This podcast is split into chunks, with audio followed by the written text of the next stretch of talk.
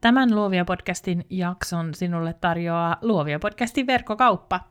Uusin lisäys meidän verkkokauppaan pitää sun bisneksen turvassa ja kertoo sun asiakkaillesi, että he työskentelevät nyt todellisen ammattilaisen kanssa, sellaisen ihmisen kanssa, joka välittää heistä. Verkkokaupasta löytyy nyt kuvaussopimuspohjat, mallisopimus sekä esimerkiksi valokuvan käyttölupa – Lisäksi voit hankkia nettisivuillesi rekisteriselosteen. Näiden dokumenttien takana on Turre Legalin loistava lakimiestiimi. Meidän yhteistyön lisäksi mä iloitsen siitä, että sopimukset sanoittaa valokuvaajan työn ytimen niin hyvin. Sinä teet ainutlaatuista työtä ja se kannattaa suojata. Ostoksille pääset osoitteesta luoviapodcast.com ja sieltä valitset ylävalikosta kauppa.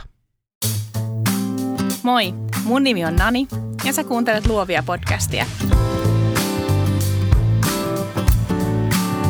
Luovia on podcast taiteesta, yrittäjyydestä ja luovuudesta, jota meistä kaikista löytyy –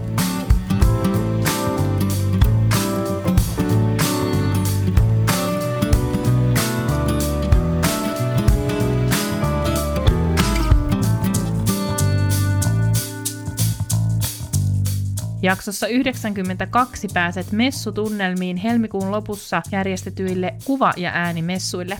Puhuin siellä Suvi Sievilän kanssa otsikolla Valokuvaajan arvo uudella vuosikymmenellä. Jaksomuistiinpanoista löydät meidän PDF-esityksen, jos haluat nähdä käyttämämme slaidit sekä Suvin portfoliot, joihin hän esityksessämme viittaa. Tuo messupäivä oli ikimuistoinen myös siksi, että oma brändiuudistukseni, johon mä oon tässä podcastissakin viitannut, julkaistiin juuri tuona perjantaina. Myöhemmin kuulet oman jaksonsa tästä prosessista, mutta jo nyt mä kutsun sut vierailemaan sivuillani andherfamily.com.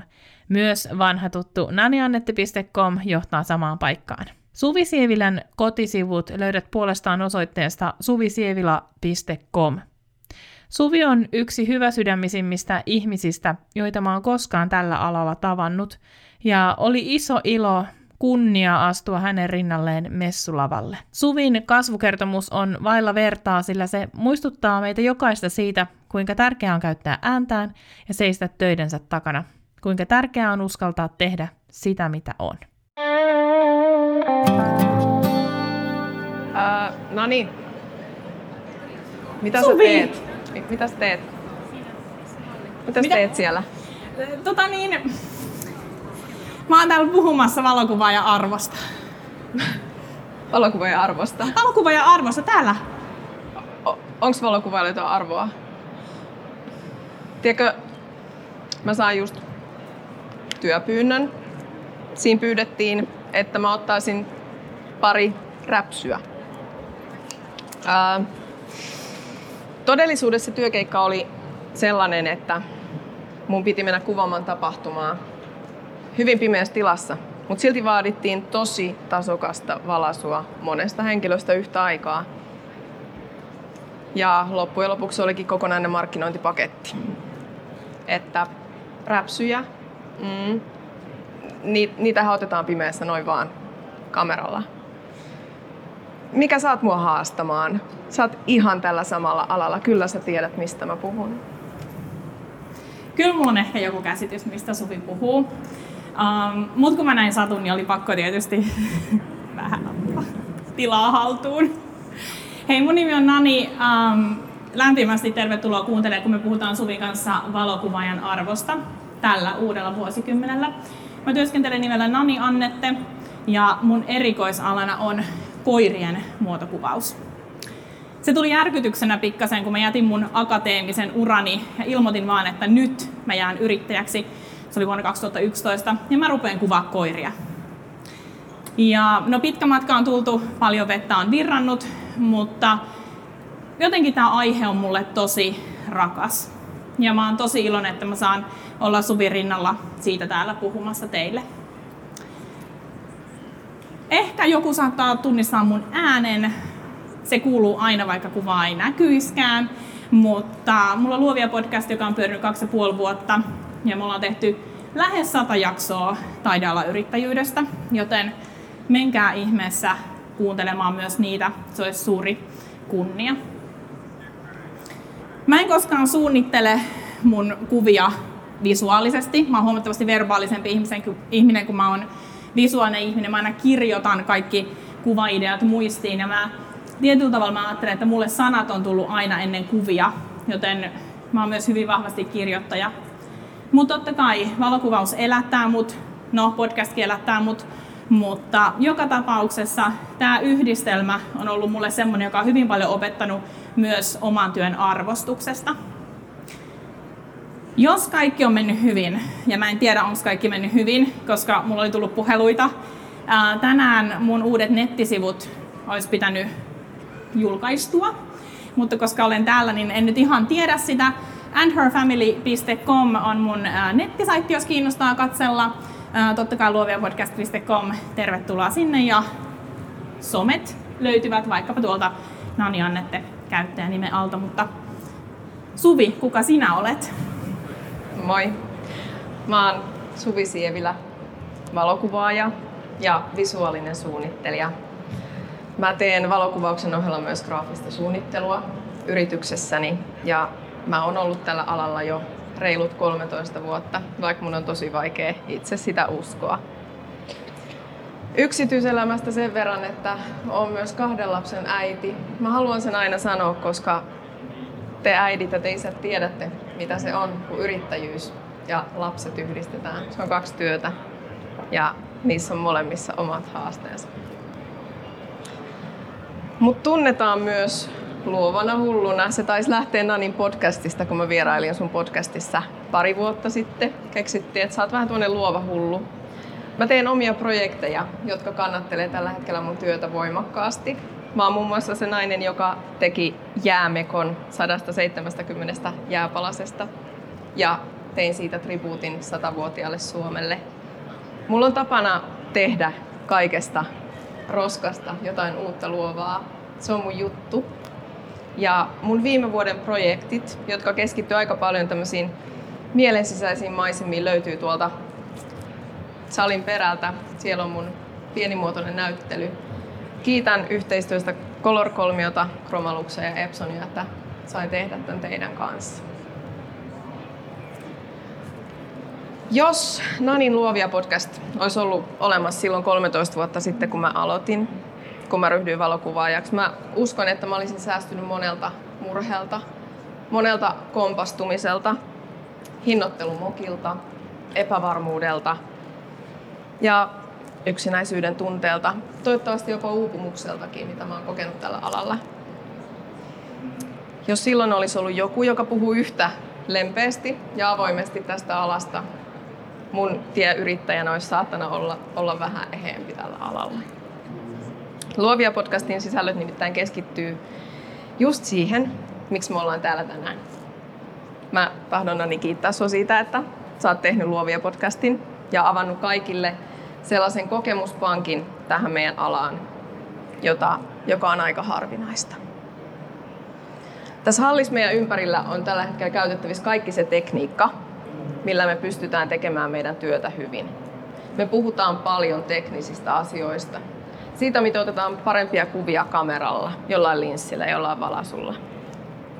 Mutta meidän alalla ei mun mielestä puhuta paljoakaan siitä, mitä tapahtuu meidän pään sisällä ja mitkä asiat vaikuttaa meidän työhön myös todella paljon sen tekniikan rinnalla.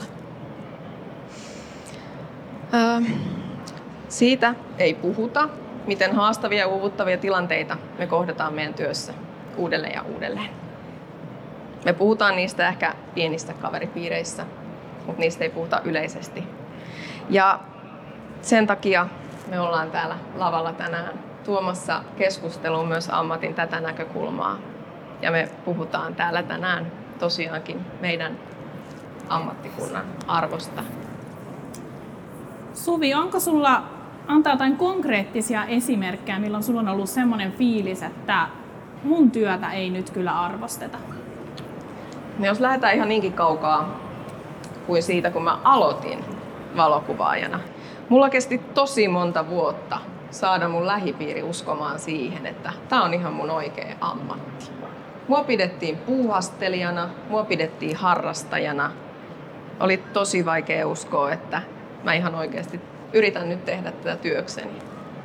Jos mä kerroin mun alan haasteista jollekulle mun lähipiirissä, niin vastaus oli vähän sitä, että no itsepä valitsit tämän alan. Et, oma vika. Mm. Sitten tuli myös sitä, että kuviteltiin, että tämä on niin kivaa työtä. Että mä teen kaikkia kivoja juttuja. Että eihän se ole oikeaa työtä.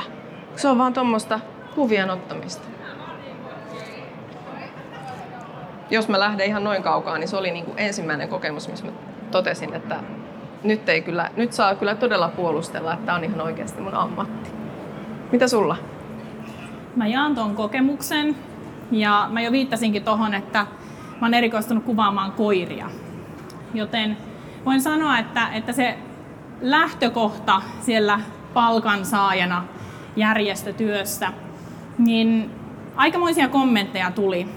O, kuvit, siis kuvittele, että sä nyt oikeasti Nani, että sä voisit elättää itses kuvaamalla koiria. Kyllä koirat Suomesta loppuu, kyllä asiakkaat loppuu. Onneksi sulla on sentään hyvä koulutus, niin sä voit aina palata töihin. Toinen juttu, mikä on vaikuttanut selvästi siihen, miten mä itse on kokenut, näken, näen mun työni, on se, että sellaiset tilanteet ihan asiakastyössä, kun asiakas pyrkii käsikirjoittamaan sitä kuvausta. Mä aikanaan kuvasin häitä. Siitä on pitkä aika. Ähm, kuvasin häitä ja ähm, saattoi joskus tulla niin, että ei välttämättä ihan synkannut sen hääparin kanssa ja sitten sieltä tuli joku lista, että huomioithan nämä kuvat kuvatessasi. Tai ylipäätänsä, että ollaan kuvaustilanteessa ja, ja koetaan, että, että mä en pysty tehdä sitä valintaa, mikä näyttää tässä parhaimmalta. Ehkä nämä kaksi on ollut sellaisia asioita, mitä mä ajattelen, että on vaikuttanut tosi paljon siihen, miten mä näen oman työni, miten paljon mä kipuilen sen kanssa. Ja ihan sitten sellaisia asioita, että kuinka paljon mulla on rohkeutta vaikkapa laskuttaa. Ja edelleen ne jossain siellä ne kommentit on, ja ne jää tosi syvälle sinne muistiin. Kyllä. Mä tosiaan toimin yritysten kanssa tällä hetkellä pääosin ja yrityspuolen kuvauksissa on, on ollut onnekas. Mä oon saanut tehdä tosi monen erilaisen yrityksen kanssa hommia. Kalevala Koru on ollut mun asiakas monta vuotta ja sitten mä oon saanut parissa leffassakin olla mukana ADN-kuvaajana. Ja, mutta yrityspuolellakin mä tunnistan ton saman. Et mulle tuodaan tosi monesti valmis leiska, jossa on valmis kuvaidea, valmiiksi mietityt valot, ja sitten vaan sanotaan, että toteuta tämä. Missään vaiheessa ei oikeastaan kysytä, olisiko mulla jotain lisää annettavaa tähän. Yritän joskus monesti, tehtäisikö vähän tällä, tähän suuntaan, mutta monesti se on jo niin mietitty siellä suunnittelupöydissä valmiiksi, että kuvaajan tehtävä on vaan toteuttaa se. Mä oon sitä mieltä, että meistä olisi paljon enempään. Meillä olisi niitä omia ideoita ja se kun me saataisiin tuoda omia vahvuuksia mukaan niihin kuvauksiin, lopputuloskin voisi näyttää asiakkaan mielestä hienolta. Kun mä aloitin podcastin kaksi ja puoli vuotta sitten, 2017 loppukesästä, niin mä oon ehkä koko tämän ajan ollut pikkasen etäällä kuvaajayhteisöstä. Ja, ja itse asiassa mä oon kokenut semmoisia kateuden tunteita, kun me ollaan Suvinkaan mietitty, mistä me tänään puhutaan. Ja Suvi on viitannut monesti hänen jengiinsä ja hänen porukkaansa. Ja ähm, mulla on tullut sellainen fiilis, että niin, että vitsi, että, että mä oon ollut oikeastaan hyvin etäällä tämän kaksi ja puoli vuotta. Ja se on myös aiheuttanut mussa sitä, että no onko mä sit yhtään valokuvaaja, kun mä vaan teen kerran viikossa tätä podcastia. Vaikka mä kuvaan ja mä teen mun työtäni. Ja sitten toisaalta myös sellaiset kommentit, ja mä tiedän, että, että niitä ei tarkoiteta siis pahalla. Mutta sellaiset kommentit, että meinaat sä nyt lopettaa valokuvauksen kokonaan kun mulla on tämä podcast, niin ne on myös semmoisia, mitkä vähän ehkä syö sitä sellaista, no nyt kun mä tein tämän uuden nettisivun, niin onko mä nyt minkään arvonen? Saat sä kiinni tästä ajatuksesta? Saan kiinni tuosta ajatuksesta, että vaikka siis tässä istuu tässä joukossa rakkaita kollegoja, kiitos kun olette täällä. Mutta välillä se kilpailuasetelma myös tulee sieltä esille ja kyllä siinä välillä miettii, että mikä oikeus on olla alalla, miltä tämä tuntuu tässä niin kuin muiden kollegojen rinnalla, miten muut kollegat sen näkee. Tunnistan erittäin hyvin ton. Mä haluaisin tuoda tähän vielä yksinäisyyden näkökulman. Me, meistä valtaosa on yksin yrittäjiä. Me tehdään tätä työtä yksin, yksinäisyydessä. Aika harvalla on mitään semmoista aktiivista työporukkaa päivittäin, kenen kanssa pallotella asioita ihan siinä livenä, kun ne tulee ne tilanteet. Yksinäisyys on mun mielestä yksi paha asia, joka voi johtaa tosi pahoihin lukkotilanteisiin. Kun saatat vastaan kaikki tilanteet yksin, tarjoukset, työpyynnöt, saatat vastaan palautteen ja kritiikin yksin. Kun niitä yksin ottaa vastaan, siinä aika nopeasti alkaa omaa arvostusta mitätöimään, väheksymään. Et no, ei se nyt niin iso juttu ollut, jos tulee joku hyvä palaute. Ainakin teen sitä. Tai, tai sitten vaikea pallotella yksinään tarjousta. Mitä? No niin erilaisia. Mulla ainakin yrityspuolella tarjoukset on ihan mitä vaan. Ne voi sisältää pieniä asioita tai valtavia kokonaisuuksia. Ne ei ole mitään helppoja asioita miettiä yksinään, mutta mun mielestä yksinäisyys on meidän alan yksi semmoinen, mikä nopeasti heittää sen sinne arvon alennuspuolelle. Mutta hei, ei jäädä negatiivisiin juttuihin. Mietitään vähän toista näkökulmaa. Mitkä sulle Nani on ollut niitä hetkiä, kun sä oot kokenut olevas arvokas valokuvaajana? No varmasti tässä yleisössä on varmasti teitä, jotka jakaa tämän, tämän kokemuksen siitä, että kun asiakas valitsee sinut sinun työsi vuoksi. Eli sulla on joku semmoinen signature tyyli, joku semmoinen, minkä takia sut valitaan. Mä oon ottanut tämän kuvan vuonna 2011, ehkä about 2011. Ja, ja mä oon toistanut tätä kuvaa, käytännössä vaan hakenut sitä samaa intensiteettiä, ihmisen ja eläimen välinen kumppanuus. Ja se on se, mistä mulla tulee hurjan hyvä fiilis. Että joku sanoo, että, että se kuva, minkä sä otit kymmenen vuotta sitten, että mä haluaisin, mä haluaisin sen saman. Ja, ja se on ehkä semmoinen ihan päällimmäinen fiilis, mikä mulla tulee siitä, että, että silloin, silloin tietää tekevänsä sitä oikeasti sitä sydämensä työtä ja sitä, että, että mut valittiin mun, mun osaamisen ja mun, oli se voi olla myös mun persona, mun persoonan tai mun työn jäljen vuoksi. Allekirjoitan ihan täysin. Ne kerrat, kun asiakas saapuu mun luokse sanoilla, että me halutaan just sut tähän. Ne on hetkiä, jolloin kokee tehneensä jotain oikein omassa näkyvyydessään ja asiakkaalla ei joskus ole väliä, että mitä se maksaa, koska musta nähdään jotain arvon. On hienoja, hienoja hetkiä. Mä haluaisin tähän väliin kuitenkin jakaa mun, minun niin kuin, uraani isoimman kokemuksen siitä, miten mä löysin mun työhön arvon takaisin. Vuonna 2015 mä opiskelin visuaaliviestinnän instituutissa valokuvajan ammattitutkintoa. Se oli se hetki, kun mä päätin luopua yksityisasiakkaista ja keskittyä yrityspuoleen. Mä halusin tulla hyväksi yrityspuolen kuvaajaksi. Mä aloin kasaamaan sitä portfolio sillä, portfoliota sillä ajatuksella, että nyt se näyttää hyvältä yrityskuvaportfoliolta, mainoskuvaportfoliolta. Mä tein sitä työtä raivohärän raivolla. Tein kuvia toisensa jälkeen. Mä yritin katsoa, mitä yritykset ostaa. Yritin katsoa, mitä meidän alan silloiset kovimmat mainoskuvaajat tekee. Matkin suoraan. Otin vaikutteita sieltä täältä. Mutta puolessa vuodessa mä tyhjenin aivan täysin. Mä kadotin kokonaan yhteyden mun työhön. Mä uuvuin. Mua ei kiinnostanut mun työ enää. Mä en tunnistanut mun kuvia enää. Mä olin niin paljon matkinut kaikkia muita. Onneksi mun mentori Antti tuolla potkas mua takamukselle ja sanoi, että tosta ei tule yhtään mitään. Jos sä et voi seistä sun kuvien takana, niin et sä voi myydäkään niitä. Se yksinkertainen lause sai mut aika lailla nyökyttelemään, että oot ihan oikeassa. Mä näytän nyt miltä se mun mainoskuva portfolio, mitä kuvauksia mä siinä tein.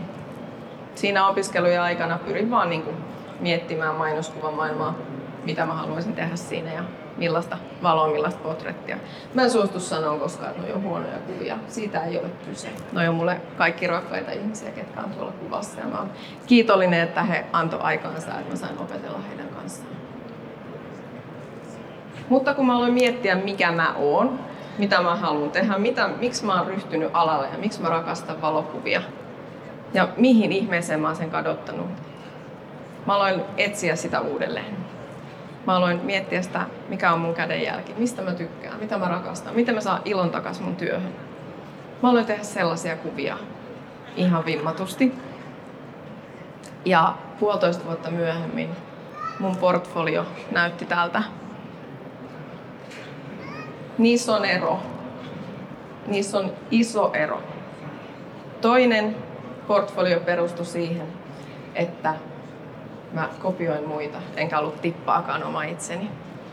Mutta tämä portfolio oli kaikessa omituisuudessaan just sitä, mitä mä tällä alalla rakastan.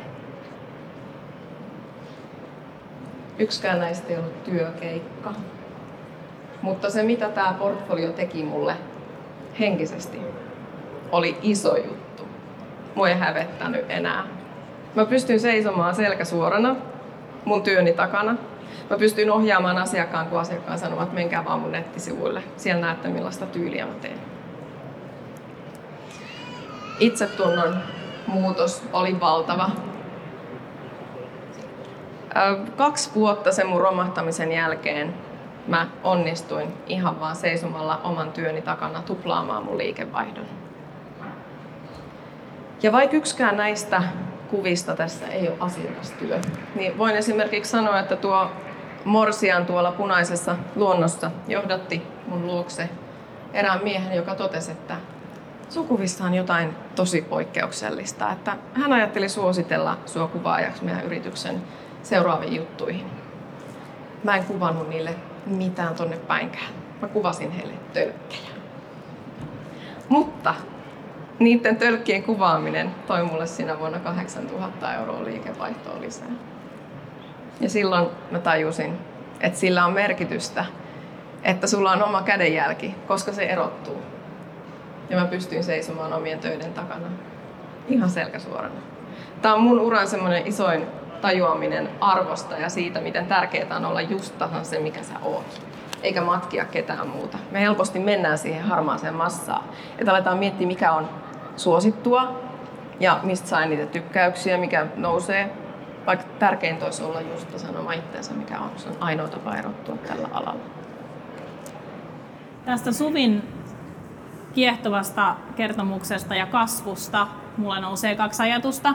Tai no oikeastaan ehkä kolme, koska mun on ihan pakko sanoa, että, että harmaa massa, se on niin hämmentävää, koska kukaanhan ei ole harmaata massaa. Siitähän me just puhutaan. Kyllä. Ja musta tuntuu, että sulla ehkä tuossa kasvukertomuksessa kävi just se, että sä opit sen, että et sä et todellakaan ole harmaata massaa, koskaan ei ole ollut ketään toisenlaista, koskaan ei ollut ketään samanlaista kuin sinä, koskaan ei tule ketään samanlaista kuin sinä. Ja sä sitouduit omaan työhön. Ja se on ehkä mun ensimmäinen ajatus. Siis se, että, että sitoutuminen omaan työhön on äärimmäisen vahva viesti itselle siitä, että hei, tämä mun työ on arvokasta. Ihminen elää kiitoksesta, asiakkailta tulleesta kiitoksesta, mutta mun mielestä ennen kaikkea siitä kiitoksesta, joka me annetaan itselle, joka me koetaan, kun me saadaan se fiilis, että hei, että mä loin tämän kuvan ihan yhtä paljon itseäni kuin asiakasta varten. Mua ei harmittanut lähteä keikalle, mua ei harmittanut laskuttaa tästä vaikkapa tosi vähän, jos se työ on tehty mua itseäni varten. Ja tämä on tosi kiehtova kertomus jotenkin siinä mielessä, koska me nähdään ihan valtava ero noissa Suvin portfolioissa ja sun mielenterveydessä. Eiks niin? Kyllä. Sä sanoit tuossa liikevaihdon tuplaantumisesta. Ja koska en mä välttämättä tykkää niin paljon rahasta, mutta mä puhun siitä paljon podcastissakin. Kerro, mikä merkitys silloin on ollut sulle, tai mitä sä ajattelet siitä, että, että taidealan yrittäjällä, mitä roolia raha näyttelee? Raha ei ole mullekaan näytellyt koskaan sitä pääroolia. Mä en pyri rikastumaan tällä, vaan mä haluan itselleni ammatin, josta mä nautin. Mutta mä voin sanoa, että mä niin monta vuotta kipuilin siellä köyhyysrajalla tällä alalla ja uskaltaisin väittää, että meitä on paljon, koska tämä ala ei ole mikään maailman helpoin toimeentulon saamisen ala. Mä olin niin monta vuotta kipuillut siellä, että saanko mä ikinä tästä työstä itselleni edes niin kuin as, semmoista summaa, mitä voi kutsua palkaksi. Sitten kun sen saavutti, mun on pakko myöntää, että se oli yksi hienoimpia hetkiä katsoa sitä tulosta sen, sen vuoden jälkeen. Silloin iso merkitys siihen, että me koetaan olevamme pärjääviä tällä alalla. Tosi iso. Mitäs sulla? No sanotaanko, että ekan kerran kun lähetin tonnin laskun ja ajattelin, että pitäisikö mua antaa alennusta. Eikä nyt kukaan tonnia maksa koirakuvista. Et onhan se, siis, se on niin, siis rahahan vaikuttaa kaikkeen siihen, että et miten me nähdään itsemme ja, ja mitä roolia se todella näyttelee. Mutta mä uskon, että mulla ehkä ennen kaikkea on, jos me mennään nyt siihen, että miksi on vaikea uskoa omaa arvoa. Niin. Miksi se on niin vaikeaa? Niin se jotenkin lähtee siitä, että ainakin siis mun omalla kohdalla, mulla ei ole siis mitään muodollista pätevyyttä. Ei mitään muodollista pätevyyttä, mulla on maisterin paperit ihan toisaalta. Enkä mä silti ajattele, että mä olisin jotenkin huono koirakuvaaja tai huono muotokuvaaja. En tietenkään ajattele. Mutta tässä muodollisten pätevyyksien maassa, se, että multa puuttuu se paperi, niin on saanut mut monta, monta, monta, monta, monta kertaa jotenkin semmoisia fiiliksiin, että miksi mä tätä edes teen? Eihän mulla edes koulutusta. Ja se oli muistaakseni Helianna Hartikainen, ja nyt en kyllä valitettavasti muista jakson nimeä, mutta sanon podcastissa siitä, että kukaan meistä ei ole itse oppinut valokuvaaja. Ja mä allekirjoitan se ihan täysin. Kukaan meistä ei, mä en ole itse oppinut valokuvaaja. Mä oon saanut valtavasti apua. Ihan pelkästään vaikka jo katsomalla, miten Suvi on äh, tällä omalla polullaan kulkenut, tai YouTube-videoista, tai herättäisi googlettamalla, tai maksamalla maltaita osallistuakseni workshoppeihin keskellä yötä, koska ne on jenkkiajassa. Mutta se muodollisen pätevyyden puute aiheuttaa sen, että on vaikea uskoa, että mä oon oikeasti tämän arvonen. Ja sitten toisaalta mä uskon, että se muodollinen pätevyys olisi auttanut mua tässä valtavasti yhdessä asiassa. Nimittäin se raja harrastelijasta ammattilaiseksi on aika vaikea. Yhdessä yössä pitäisi laittaa semmoiset hinnat tiski, että täällä elää. Pitäisi laskuttaa vähintään se 6 tonnia kuussa tai 5 tonnia kuussa, jotta täällä elää. Ja siinä mä uskon, että nimenomaan se, että on joku todennus, niin tuo sitä itsevarmuutta lisää. Mulla nämä seikat on ollut, mutta mitä sä ajattelet tästä? Miksi sun on ollut vaikea uskoa sun omaa arvoa? Mulla ei koskaan ollut kauhean iso itsetunto. Mä myönnän sen ihan avoimesti. Mä väitän, että itsetunto, itsetunnon puute tällä alalla on myös ongelma monelle, minun, minun kaltaiselle. Me eletään ähkyvisuaalisessa maailmassa. Ei tarvitse kauaa Instagramia selata, kun sieltä tulee joku semmoinen kuva vastaan, joka pysäyttää sut ja sä että wow. Niin tota mä en pysty ikinä ottaa. niin, mä, mä en ikinä pysty tähän, että mun kuvat on ihan sontaa tähän verrattuna. Tämä on jotenkin tämmöinen mun mielestä vähän vaiettu asia, että kaikki kokee tätä, mutta siitä ei saisi puhua. Mutta silti se, se, kun sä törmäät jatkuvasti upeisiin kuviin, niin se saattaa huonoina hetkinä nakertaa itsetuntoa aika rajusti. Jos on huono päivä ja törmäät upeeseen kuvaan, niin kyllä sä vähän että mitä tästä tulee ikinä, että minä osaan mitään. Mutta niin, tuntuu, ettei työ erotu laajasta joukosta, koska meitä on paljon ja sitä visuaalisuutta puskee joka nurkasta läpi. Mulle se välillä on ollut vaikeaa. Vaikka me ollaan nyt ammattilaisajassa, tänne on pitänyt rekisteröityä, mutta ei mä nyt sano kenellä tahansa, mutta yleistykset ehkä antaa meille hyvän käsityksen. Kenellä tahansa on varaa samaan kalustoon kuin mulla. Mennään ottaa tuolta se D850 ja Nikkorin 85 ja sitten lähdetään ottaa kuvia koirista. Ja se jollain tapaa se vaan syventää sitä puuhastelukulttuuria. Ja markkinat on vähän semmoisia niin puuhastelukulttuurin markkinoita. Ja just sen takia tämä on varmaan vähän ikuisuuskysymys, minkä kanssa me kamppaillaan. Kyllä. Ihan totta. Sanani puhut sun podcastista erityisen paljon siitä, että yrittäjyys ja taiteilijuus kannattaisi erottaa toisistaan. Käsi ylös, minä kamppailen tämän asian kanssa todella paljon. Sen jälkeen kun mä sain tuon mun portfolioherätyksen, niin mulla on niin kuin enemmän ja enemmän halu olla vaan siellä taidepuolella tehdä niitä kivoja juttuja. Mutta kahden lapsen äitinä silloin pikkasen vaikea elättää tuota perhettä. Kerro Nani tästä sun ajatuksesta lisää. No ensinnäkin se ei ole kyllä mun ajatus varmaan. Mä toivon, että joku muukin on ajatellut sen ennen mua, mutta saanko mä aloittaa tarinalla? Aloita totta kai.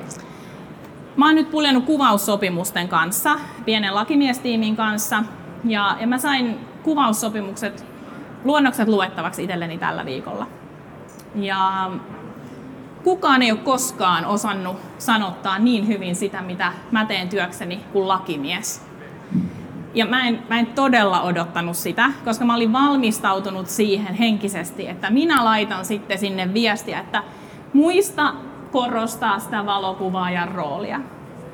Mä kirjoitin vaan ihan älyttömän hyvää työtä, kiitos.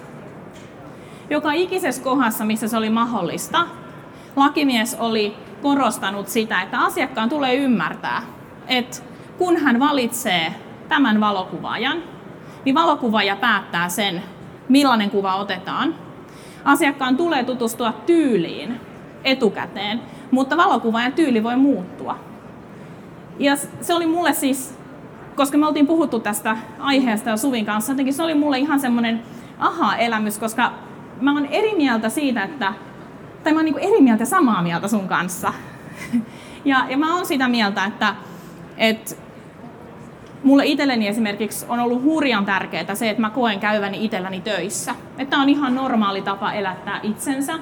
Ja mun työhön kuuluu markkinointia, laskutusta, viestintää, sosiaalista mediaa ja se on mun työtä. Ja joku hieno ajattelija on sanonut niin, että joki voi virrata vaan kun silloin uomat. Ja mä uskon, että luovuus voi virrata vaan kun silloin rajat. Ehkä siksi mä en ole ollut uupunut tai mä en ainakaan tiedosta sitä. Mä en ole ollut väsynyt, mä oon ajatellut, että mä käyn itselläni töissä, tää on mun duunipaikka ja mä oon tehnyt tätä nyt kohta kymmenen vuotta. Ei todellakaan niin, ettenkö mä kamppailisi sen kanssa, että onko mun taide minkään arvosta, teenkö mä edes mitään taidetta, otin tämän kuvan kännykällä, onko se taidetta. Ihan samojen kysymysten kanssa mä kamppailen, mutta tämä on silti vaan mun työtä. Toi on hyvä pointti, mitä mun mielestä kannattaa aidosti miettiä. Mun jaksamiselle toi ainakin antaisi niin hienosti raameja.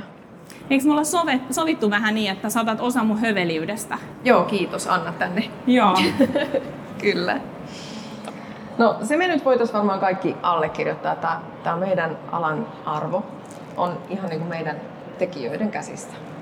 Me ollaan siitä vastuussa.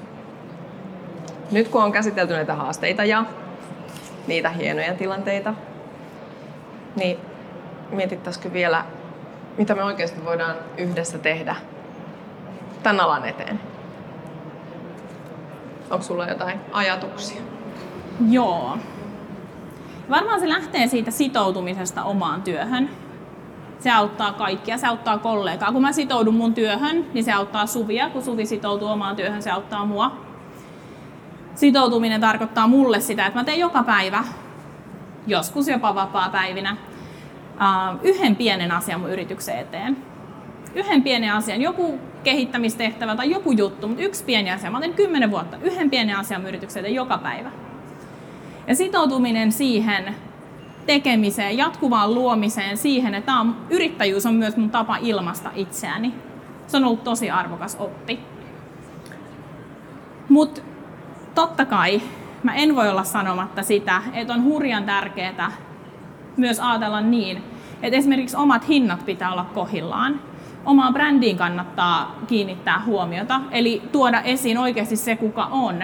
Ja se auttaa myös kollegaa se, että mä hinnoittelen mun työni oikein, auttaa siihen, että kukaan, kenenkään oksaa ei sahata. Kun sä hinnoittelet sun työn oikein, sama juttu. Muistatko, että meiltä meni yksi Hesarin kansikuvakeikkakin sivuun? Kyllä. koska me oltiin hinnoiteltu meidän työ oikein. Mutta sellaista se nyt vaan on. Mitä sä sanoisit tähän? Mä haluaisin painottaa erikoistumisen tärkeyttä. Ennen tota, kun mä siirryin yrityspuolelle, mä tein ihan kaikkea. Siis kaikkea maan ja taivaan väliltä, mitä kuvaamiseen liittyy. Mä kuvasin joku asuntokuvia silloin tällöin, koska mä luulin, että mun täytyy ottaa kaikki keikat vastaan, jotta mä saan niinku toimeentulon tästä. Iso virhe. Iso virhe. Mä en enää ikinä ota asuntokuvia, koska mä oon siinä ihan sysi huono. Siinä vaiheessa, kun mä päätin, että mä keskityn yrityspuolelle, mun oli tosi paljon helpompi myydä sitä, mitä mä oikeasti tykkäänkin tehdä. Ja että mulla oli joku, mihin mä keskityin. Mietitään tämä vaikka sitä kautta, että jos mä, mulla olisi sydänongelmia ja mä etsisin lääkäriä, kummalle mä menen mieluummin, yleislääkärille vai sydänlääkärille, jos mä oon huolissani mun sydämestä? Kyllä mä pikkasen enemmän maksaisin sydänlääkärille, jotta hän osaisi sanoa mulle vähän paremmin, mikä siinä voi olla vialla. Sama pätee valokuvaamisessa. Kyllä asiakkaat näkee, sit kun me selkeästi tuutataan jotain, mihin me ollaan erikoistuttu. Ja ne on ihan oikeasti valmiit maksamaan siitä myös enemmän. Jos ne tietää, toi valokuvaaja hoitaa ton osa-alueen homman kotiin aivan varmasti. Erikoistuminen. Sä saat tehdä silloin sitä, mitä sä haluatkin tällä alalla tehdä. Ja sehän niin johtaa motivaation nousuun ja muuta. Että se erikoistuminen on mun tosi tärkeää. Erikoistuminen myös auttaa siihen, että kun me tehdään valintoja meidän yrityksen eteen, niin me tehdään niitä valintoja ei pelkästään tätä hetkeä varten, vaan myös sitä hetkeä varten, mikä on kymmenen vuoden kuluttua. En mä tiedä, mitä mä teen kymmenen vuoden kuluttua, mutta mä toivon, että mun yritys on myös kymmenen vuoden kuluttua elinvoimainen. Ja mä toivon, kuvaanpa mä koiria tai en, mutta mä toivon, että myös kymmenen vuoden kuluttua mä saan käydä itselläni töissä. Mutta tosta mä haluan jotenkin, musta se on siis jotenkin ajatuksena se, että huipulla on aina tilaa, niin se mulla tulee mieleen tosta, mitä, mitä sanot, koska se ihminen, sanotaan nyt vaikka sinä, että kun sinä oot ne sun omat kipus voittanut ja sen oman polun kulkenut ja sä oot kaatunut ja kaatunut ja noussut aina uudestaan, niin loppujen lopuksi se ihminen, joka nousee yhden kerran toisen kerran, kolmannen kerran, niin se on se ihminen, joka pääsee sinne huipulle. Se kävelee koko sen polun. Ja huipul on aina tilaa. Siellä on aina tilaa niille ihmisille, jotka näkee sen vaivan, käy läpi ne vaikeudet. Ja, ja jotenkin sitten ehkä myös tulee se ajatus siitä, että, että kun mä erikoistun, kun mä kuljetan mun omaa polkua, mä sitoudun mun tekemiseen, niin mä lopetan sen ajattelun, että kun meillä on Suomessa niin pienet markkinat. Että kun Suvi, kun Suomessa on niin pienet markkinat, niin ei sun kannataisi yrittää. Kan, teet vaan kaikkea vähän se. Jolloin kun Suville soitetaan Lontoosta, että tulisiko sä tänne, kun me haluttaisiin, täällä olisi tämmöinen keikka, me haluttaisiin just sut, niin Suvi sanoi, että en mä tiedä, kun me on niin pienet markkinat. Meillä ei ole pienet markkinat, ne markkinat on ihan täällä meidän omassa pääkopassamme. Meillä ei ole pienet markkinat. Herra, siis jästäs mä kuvaan koiria. Et sinänsä. Mutta mitä sä ajattelet, Suvi, että et, mitä sä haluat jättää tästä? Tästä meidän setistä. Nämä on nyt kuva- ja äänimessut. Mä tahtoisin muistuttaa, että koska me ollaan itsellämme töissä, meitä ei sido mitkään säännöt tai kiellot, miten me saatais toimia. Meillä on täysi vapaus käyttää meidän ääntä. Meidän on täysi vapaus toteuttaa sitä kädenjälkeä, mitä me halutaan tehdä. Ja kertoa niistä asioista. Mä esimerkiksi omien projektiini kautta kerron asioista, jotka mä koen elämässäni läheisiksi. Kuva- ja äänimessujen tämmöinen loppukaneetti on, että käyttäkää ääntä käyttäkää teidän omaa kädenjälkeä, koska meillä on siihen mahdollisuus, eikä kukaan estä meitä. Se on kaikista vahvin ase, mikä meillä on. Koska kaikki muut persoonat ja äänet on jo viety. Mm-hmm. Mä näen, että täällä on joukossa myös ihmisiä, jotka on kuvannut siis huomattavasti pidempään kuin minä, kymmeniä vuosia pidempään. Ja mä tietyllä tavalla toivon myös jotenkin, että me, vaikka me yritetään niin nykyaikaista ja modernisoida ja pysyä hetkessä kiinni, niin me nähtäisiin myös jotenkin se arvo, mikä on siinä, kun tätä, tätä on tehty ties kuinka pitkään. Näitä samoja juttuja, samoja kipuja.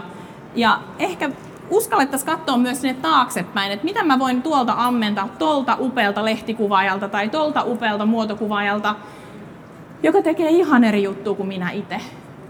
Mutta se soveltamisen taito ja se kunnioituksen määrä, niin jotenkin, että me tuotais, tultais yhteen siinä ja muistettaisiin katsoa niin eteen, mutta myös taaksepäin. Just näin. Upeasti sanottu. Kiitos Suvi. Kiitos Nani. Ja Kiitos, kiitos kun yleisö. tulitte meitä ilo jakaa näitä ajatuksia teidän kanssa. Kyllä, kiitos.